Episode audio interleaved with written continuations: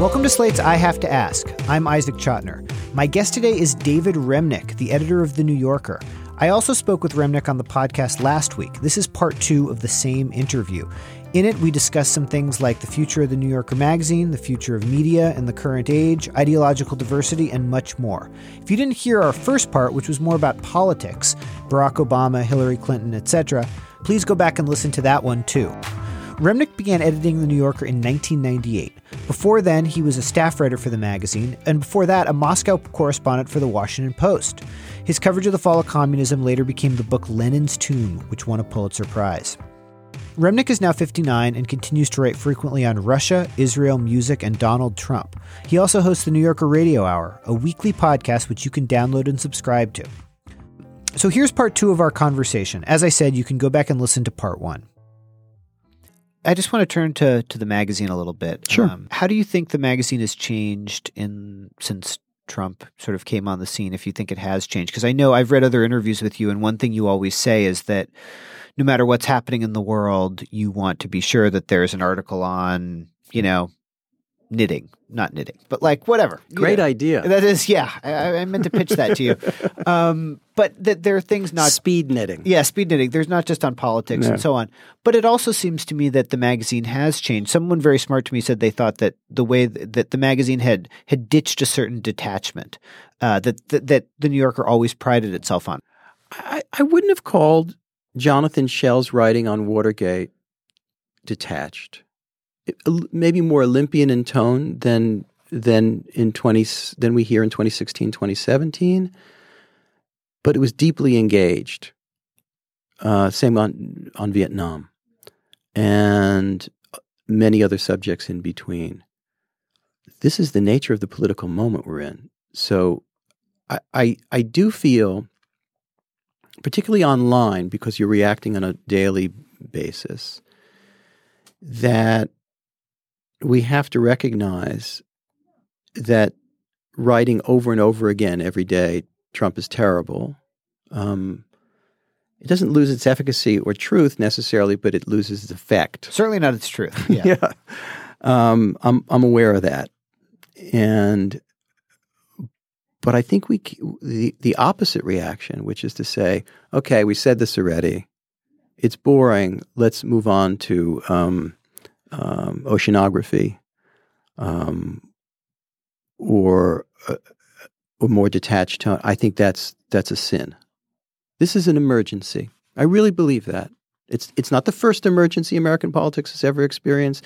There are times we sh- where we probably should have treated something more as an, an emergency than it was, um, even in recent history.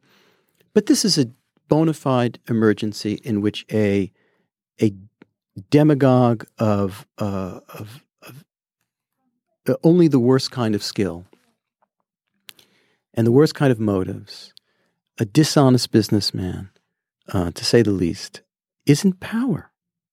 And to treat it as, as just another episode, as if Mitt Romney had edged out Barack Obama or something like that, would be a mistake. On the other hand, I do think it's important to to keep your cool eye when it comes to investigative reporting, and we've had a lot of that. So Adam Davidson's work on uh, Trump's uh, consorting with money launderers in his foreign businesses, right? Or um, uh, Patrick Keefe's recent piece on Carl Icahn and his shenanigans as a an insider uh, in the Trump administration, also reaping business benefits from it.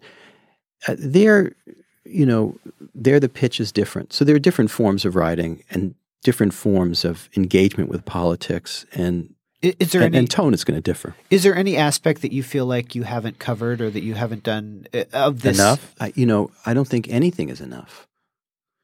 The, the the the story, to use the journalism word for it, the story is so protean. Right. I mean, what does it not involve?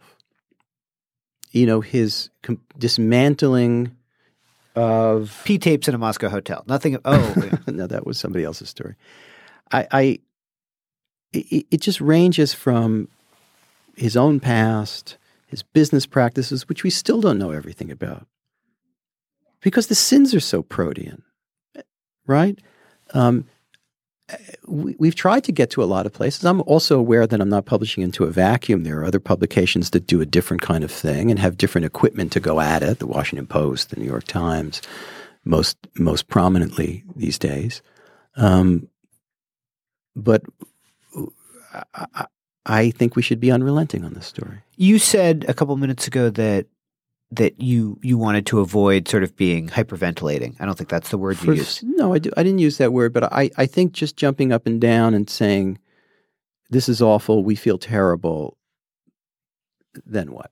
And I think you also have to engage with why this happened, which is still something we need to grapple with because it has to do not just with the past, but where what the future is, whether it's about the political parties involved, um, or any number of other questions. To, to understand what has happened is, is the only way to also understand uh, what's needed and, and what's to avoid disaster, further disaster. Do you feel like some of the reporting has gone too far, or the it's more just the the opinion can be too hyper? But no, I don't. I'm not. I'm, I'm just saying this is just a, a, thing that should be in an editor's mind. I, I, am not. I'm not scolding us, and I'm sorry. I, I, am not saying I'm sorry. Okay, I published I just, X, yeah. Y, or Z. Not for one minute. Look, this began for me. You know, the the little writing I do do began on election night. I'll tell you a story. I, I like I think most publications, and I would guess Slate is one of them. We expected Hillary Clinton to win, and the website obviously it takes place on a Tuesday. The website had a whole bunch of pieces ready to go. You know that you would press, you know, post as soon as you know the AP or whatever declared her victor. I my contribution was to write a piece about first woman president, and it was historical in nature, and it was about Seneca Falls. I still have this piece somewhere on my desktop. And uh, I went to an election night party where people watch TV and schmooze and eat and feel self important and with because they absolutely know what's going to happen. And I happen to bring my laptop with me, which is a rarity. I, I don't, you know, unlike a lot of people, don't schlep a laptop around all the time. And is that a shot at me for bringing the laptop? Not at all. Oh, okay. Not at all. And um, and um, and at around I don't know, Isaac, I can't quite remember the time, but obviously nine Eastern, something of, like yeah, that. Yeah, you know, yeah. it was going south, and I kind of went into the kitchen area at this friend of mine's house and started tapping away and wrote this uh, pretty angry piece called "An American Tragedy" about what was what was taking place, and it was done before I finished this thing in a in a in a kind of um, uh, in a, not in a haze, but in in a, in a kind of um, sprint, and it was done kind of hours before they really even um, called the election, and then we press send, and every day should not be that kind of piece, but in the moment, and for many moments thereafter, um, I think it was perfectly legitimate.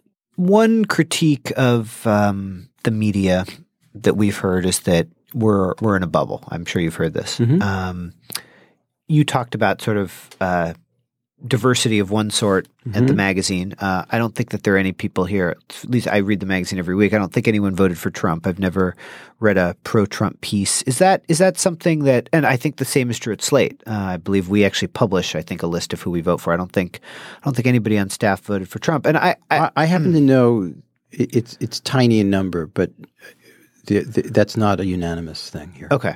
Adam Gopnik, I got it. Uh, but but uh, I, I but guess, you're right. No, and, but well, I don't know. I, to me, it doesn't bother me that I work for a publication where almost nobody or nobody voted for Donald Trump. But I, am curious. Do you do you sometimes think we should have a conservative columnist? You know, the way it's a different form. I, I you know, I, this is a discussion that I have, and I, I'm probably more pro this than some there isn't. We have certainly written about um, Trump voters. We've had any, t- and I, this is I do not plead guilty to. You know, the automatic. We never sent anybody to the middle of the country to write. This is, in our case, not true. Uh, George Saunders went to Trump rally after rally um, to, and talked to, to to voters all the time. Larissa MacFarquhar was in West Virginia for a long time to write about this. Kelefa Sanneh wrote about, insofar as there was a Trump intel- pro-Trump intelligentsia, he wrote about that. Um, you know, it was probably never enough, but there was what this about more, effort. uh, but in yeah. terms of having, you know, David, Fr- you mean a David Frum type figure, like well, at the- David Frum's the a strongly anti-Trump figure. I mean, I, I don't. I don't Well, this is yeah. it. This is the point I'm trying to make. Yeah. So I went on TV not long after um, uh, it was in the transition period, not long after the election. It was on Fareed Zakaria's show, and I get there, and I expected, you know, the usual kind of uh, panel where there's going to be left, right, center, da da da, and there was a Clinton person. Neera Tanden was there. There was Dan Senor, who's I guess a kind of Romney Republican, and that there was the three of us at this table, and I thought, where's the pro-Trump person? And I said this to Fareed before we went on the air. He said, "I there is no, I can't." And the Bookers have tried like crazy. There is there is no pro-Trump intelligentsia, if you forgive the word, um, who are willing to go on. There's talking heads. There are people that are on, you know, uh, a CNN 24 hours a day, um, putting forward that point of view. But in terms of people who were not in the campaign, it's a much harder go. So I, I said, so who's the pro-Trump person? You said, wait. And on the screen comes up Conrad Black. Oh no. Okay, so Conrad Black. From his prison cell, or did they? Well, he's no longer in prison, Okay. but he's not in this country. And if he comes back in this country, he's in legal trouble again. So it was being broadcast from Canada. And, you know, he gets up on the screen. I'll never forget it. And he starts going on and on about how people like me and uh, just insane to think that race or misogyny or anything like it played any role in this. And we're, you know, I, I can't repeat his uh, his aria, but it was in that vein that we're just being terribly unfair, and he's just Trump is so wonderful. And I, I said, I think it. I feel like I'm hallucinating listening to you. So, but that's not to say that there aren't millions of people that are voted for Trump and continue to support him.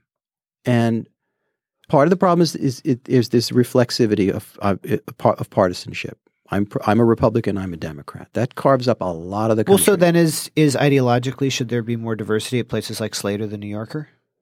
Well, I don't think there's any lacking of ideological diversity overall. In other words, if you're going on social media or have the good sense to read not just a so-called liberal newspaper, but also a con- more conservative one, then you can you can achieve that pretty easily.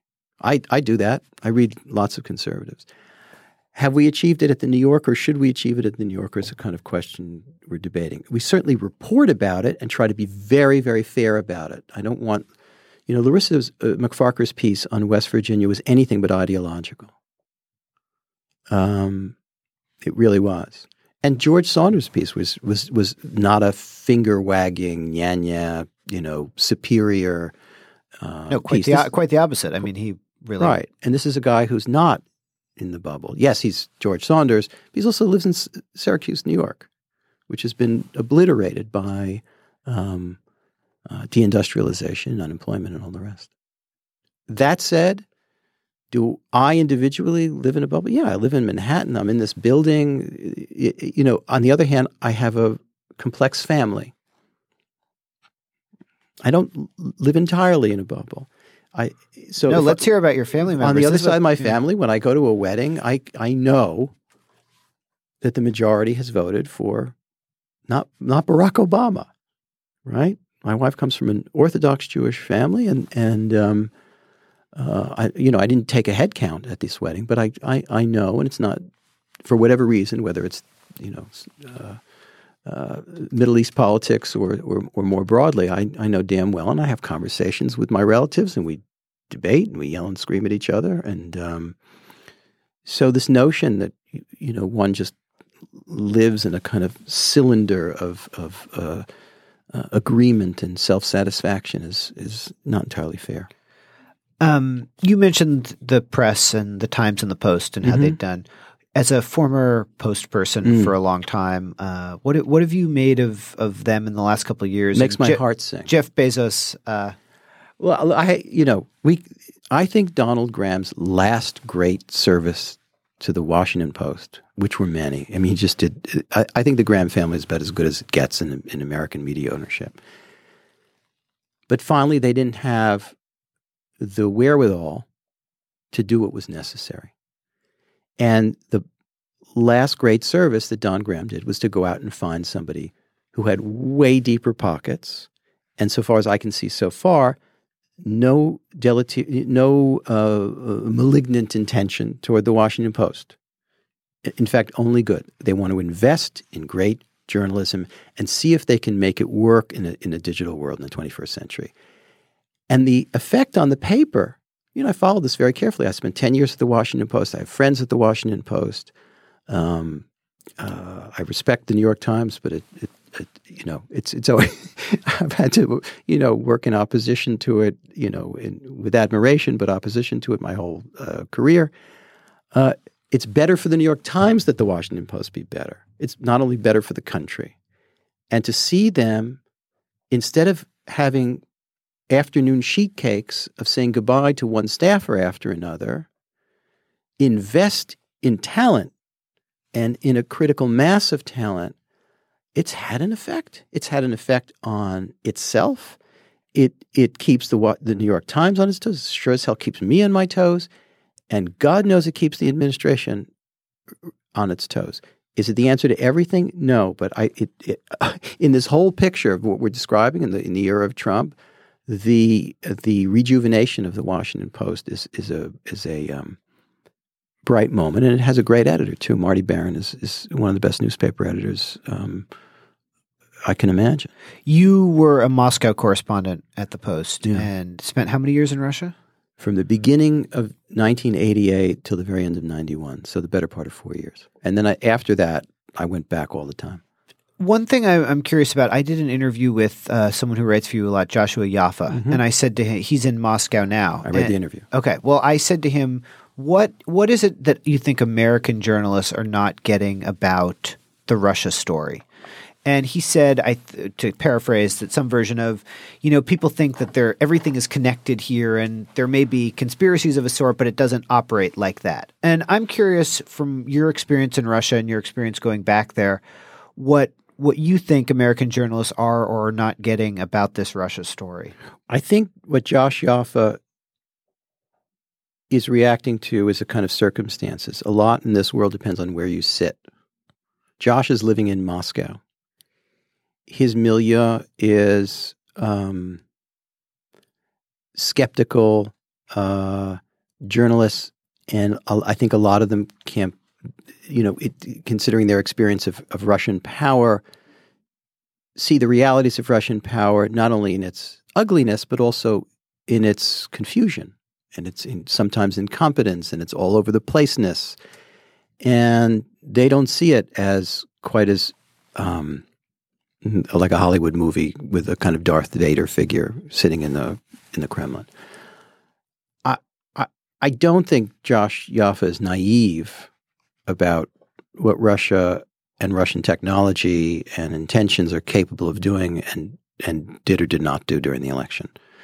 I think part of it is and Josh contributed this to a story. We rarely have triple bylines in the New Yorker, but I worked with Josh and um, Evan Osnos on a big, big piece called Active Measures. We tried to do the the whole story best we could, with Josh contributing from Moscow, and he sensibly would hold up his hand editorially every so often and say, "Wait a minute, this is too far. We don't have enough evidence of this." But at the same time, he was contributing really terrific interviews with people in intelligence and in uh, the cyber world, um, and agreed with the you know this piece that he was signatory to, um, which is that there something ugly happened. There's a long tradition of this, and if you're Russian, certainly in Russian power, you're you're and this is Putin's psychology. You are saying, now wait a minute, the United States did this, did this, you know, the long litany, whether it's in places like Iran or Central America or in Russia itself. Um, the Russians just, I'm talking about Russian power now, just think that we are incredibly hypocritical. Which is not wrong. It doesn't excuse them, but it's that was wrong. part of the story Yeah. we tried to write. Yeah. Not to excuse a damn thing, not to um, even diminish the idea that interference in a national election is a, is a question not just of tampering, but of national security question of the highest order. I, I, I I think we can hold both of those ideas in our minds at the same time. I've thought about the. You said, you know, you. I, I don't agree with those who, and you've interviewed some, who completely dismiss the story as a fairy tale. I think I think that's crazy. I think just the evidence is not there for it. uh, yeah, and and you know, when you say the incompetence thing, that when you're up close, you see it. I mean, I think that's, that's a, everywhere. well, no, it's especially here in You the see last. your own incompetence more clearly when it's Absolutely, and vision. I just got back from overseas, and people would talk about Trump. I thought as being much more competent and um, clear-eyed in what he wants to do than it certainly seemed to me. But as So we've learned both yeah. in Russia and in the United States, incompetence coupled with power can be tremendously dangerous. yeah, well, we may go to war, nuclear war with North Korea. Well, so that was this morning's news. More of my conversation with David Remnick is coming up after the break. It's pledge season here at Slate, and we're really hoping that you can support this show and other Slate podcasts by joining Slate Plus. And you can do that by going to slate.com slash ask plus to join Slate Plus. And um, we actually have a special guest today to discuss this. Gabe Roth, my my beloved colleague and the editorial director of Slate Plus, who's going to tell us about uh, a very special offer that uh, Slate's Slate Plus is putting forward for everyone. Gabe, why don't you tell people? Sure. Hi, Isaac. Thanks for having me. And hello, I have to ask listeners. I'm Gabriel Roth. I'm the editorial director of Slate Plus. Uh, I'm here to ask you to support this show by signing up for Slate Plus at slate.com slash ask plus. The amount of money involved is hopefully an amount that you can afford. Your first year of Slate Plus membership is just $35.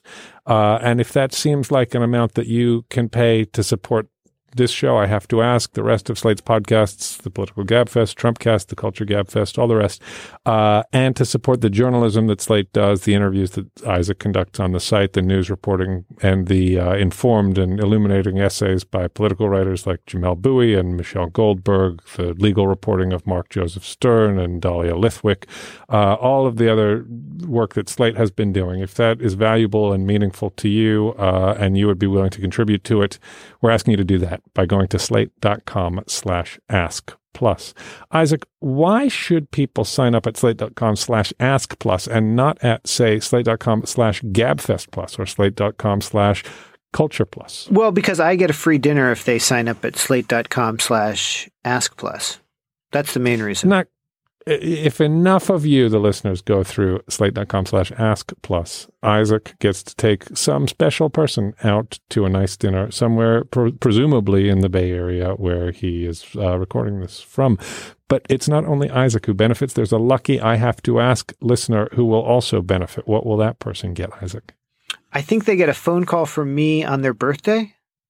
No. Yeah, they they right? or or a loved yeah, that's exactly right, Isaac. Very good. They, they or a loved one gets a uh, a special phone call from Isaac Chotiner or the Slate podcast host of their choice. Um, So not Isaac their Chotiner. birthday. Yeah. Okay.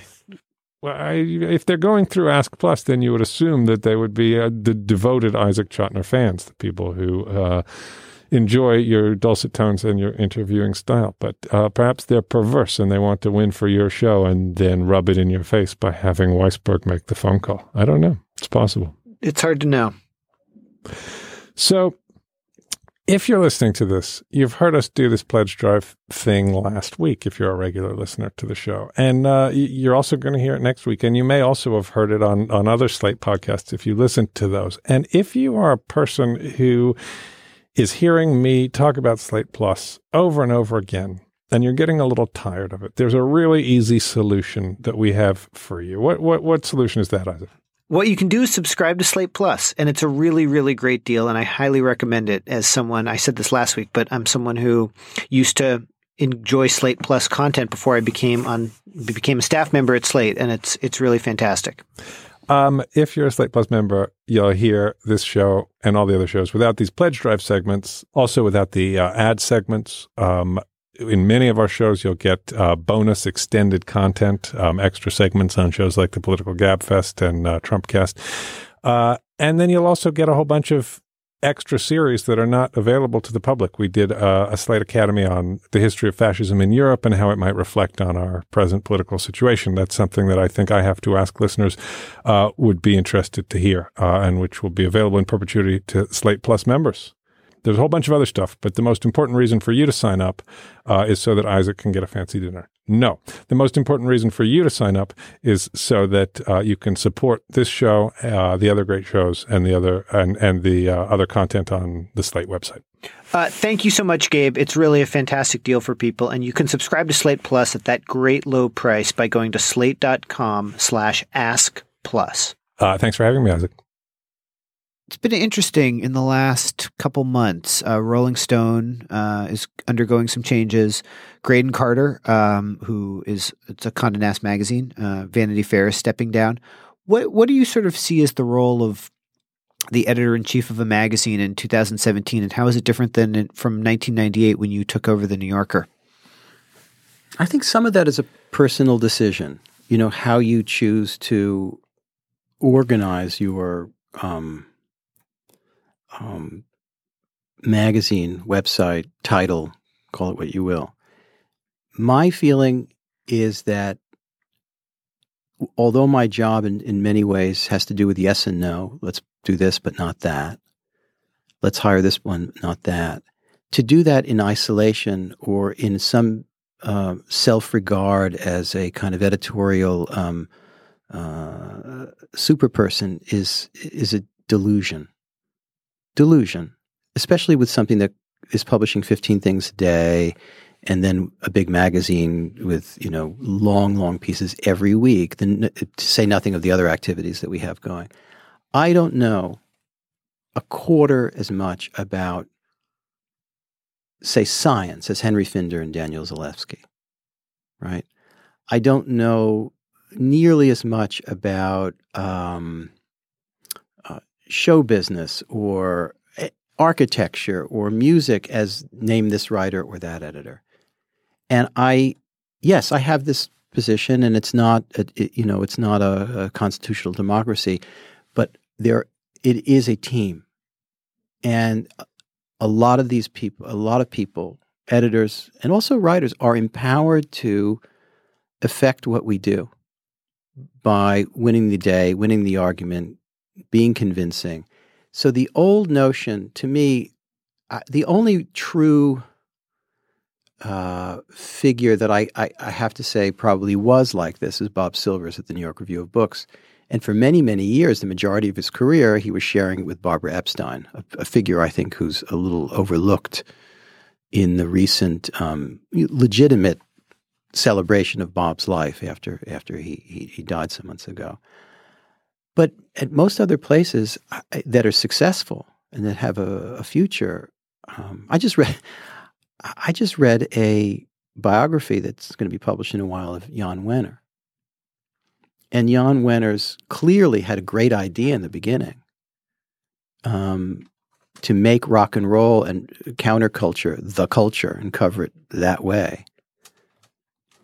But if you if I'm reading that biography right, he's not putting out the magazine every week. Well, what about and, of, and, and, I, and I and and sometimes when he did, uh, it wasn't always to the best result. What what about sort of the public face of him? I mean, you're talking sort of behind the scenes that you can't do everything, obviously, and that mm-hmm. other people have expertise. What about sort of the public face of a magazine in 2017 versus 1998? It's different.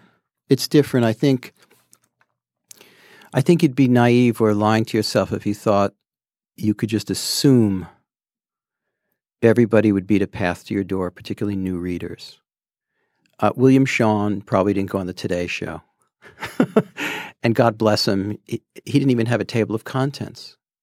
I mean, for many years, the New Yorker, decades, the New Yorker had either no table of contents or this tiny little box that just named the departments, theater, you know, whatever it was, and asked about this. Shawn very wryly said, um, it's none of their business. In other words, he wanted he wanted the reader to have the leisurely experience of leafing through the gazillion ads that the post-industrial boom, post-war uh, industrial boom, and consumerist boom provided. And the New Yorker was, by the way, in addition to its editorial virtues, it was also a brilliant business idea, especially coming out of the war.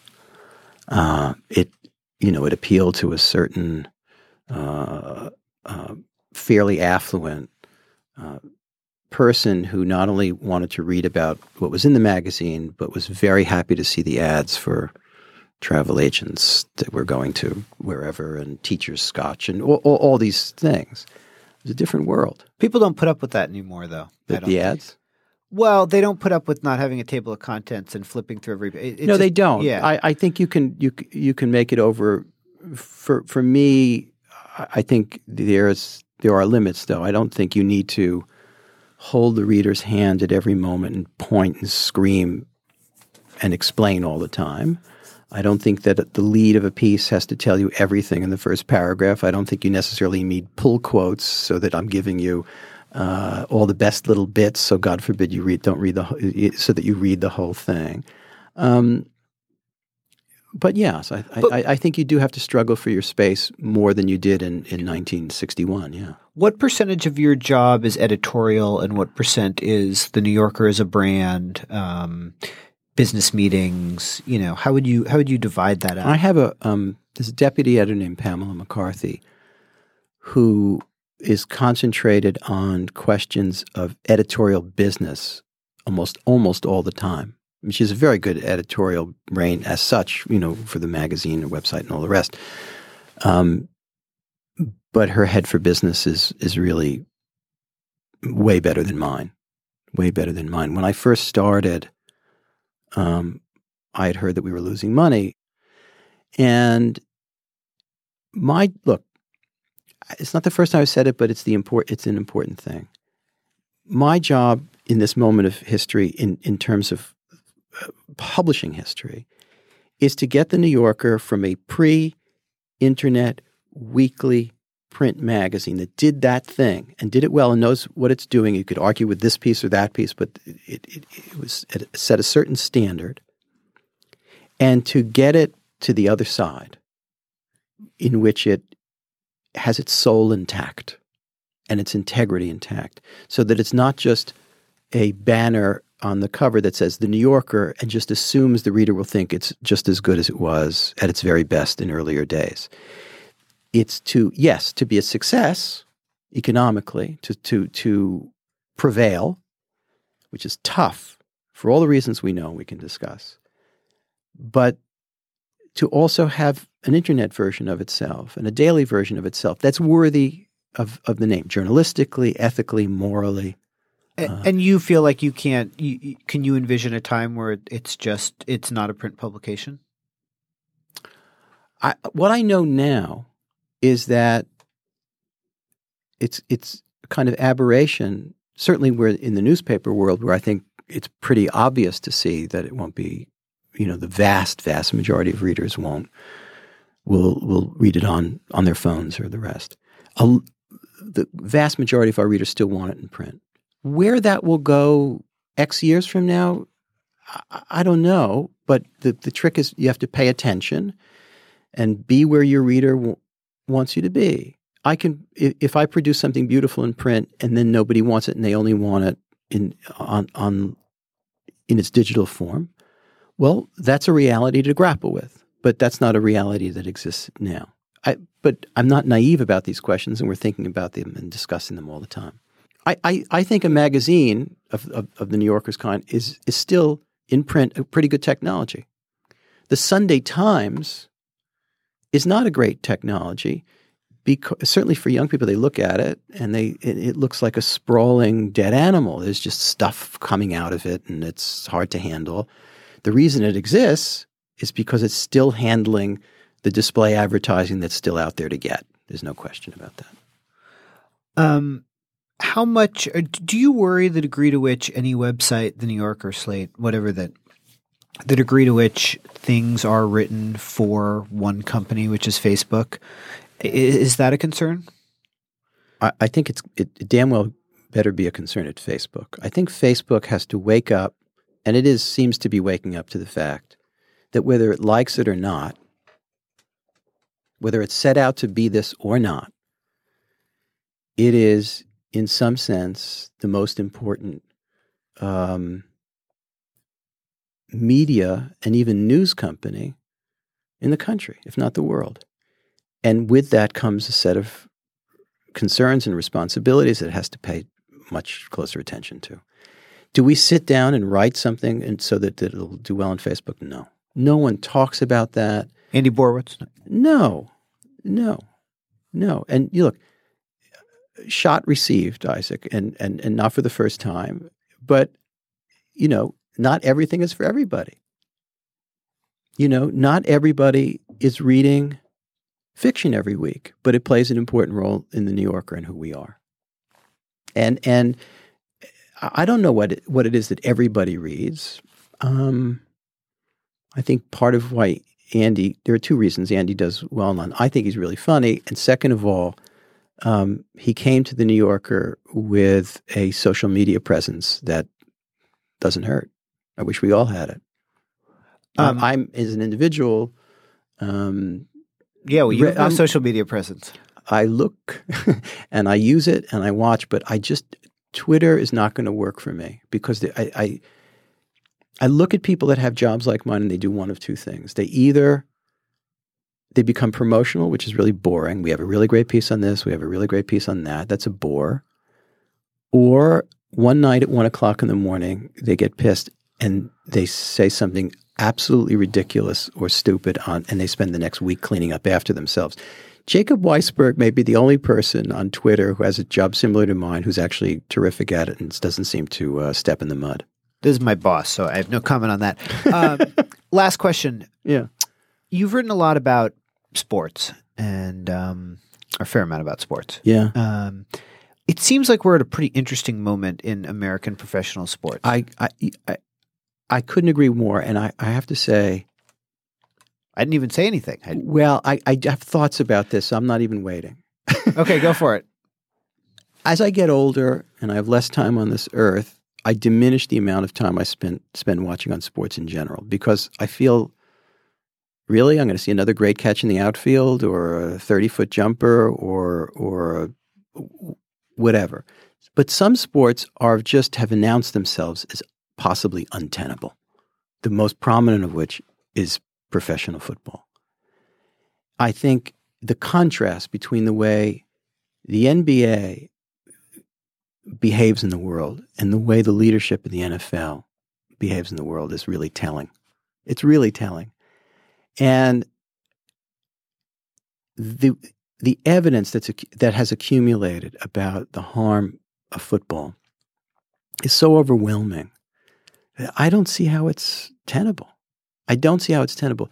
Bo- I I wrote a book about boxing, but I really wrote a book about Muhammad Ali. I'm not naive about the effect on boxers, having interviewed more brain damaged boxers than I care to uh, care to count. Um, I, I think pro football may be finished, and it's the most popular entertainment in this country. What about sort of the, the confluence of race and sports and politics that we've seen? Um, Look how much better the NBA handles it than the professional football. Do you think that's because of Adam Silver versus Roger Goodell? Do you think it's, It's part of it. that those are the commissioners, or do you think it's because the who the audience is? That you know, if you, I mean, it's it's if you look at who the audience is for college and professional football, I think a lot of African Americans watch football as well as basketball. I, Sure, I, I don't but- think so. I think I think part of it is leadership. I think I I think Roger, the, the NFL leadership behavior when it comes to concussions and, and, and the rest has been um, over time has been reprehensible, inexcusable, and and the NBA is blessed with a game where for the most part, the worst that's going to happen to you is your knee's going to get blown out, or you know, it's not fun, but it's it's not uh, it's not endemic to the game that you're going to retire and and have brain damage. I think I don't know how they solve this, and and the and the charms and thrills of professional football have not been lost to me over over time. I've watched my share of games. I don't know how you solve this. And I, I certainly don't know how you excuse it. And, you know, just as boxing has become a marginal endeavor, that may happen to football. It's hard for us to imagine because it's such a central part of the American weekend and imagination and fall and all the rest. You know, in the 50s in this country, if you were a sports writer, the three prestige beats in the 50s were baseball, boxing, and horse racing. No one wants to cover horse racing. Boxing barely gets covered. And baseball is getting older. I, I think whoever's, you know, in the leadership of the NBA is sitting pretty, both internationally and in terms of its um, uh, the way it comports itself. How do you think Kaepernick, last thing, is comported himself compared to? Um, I mean, it must bring up, it must remind you of Ali in certain ways, and I'm, I'm curious. Obviously, he's a less skilled athlete, but what what what complicates it for Kaepernick is the question of whether he's, um, uh, you know, in the top rank of quarterbacks, and it's it's um, uh, for better for worse. That's a that's a vague uh, line. But as a human being, I, I can do nothing but but but admire him. I, I think it's incredibly lonely for a figure like that, and it has been in, the, in, in sports before, and self isolating. David Remnick, thank you so much. My pleasure. And that's our show for today. I Have to Ask is produced by Audrey Dilling. Our theme music was composed by Doug Chase. To make sure you never miss an episode, please subscribe to the show wherever you get your podcasts. And also, take a few moments to rate and review the show. I'd love to hear from you as well.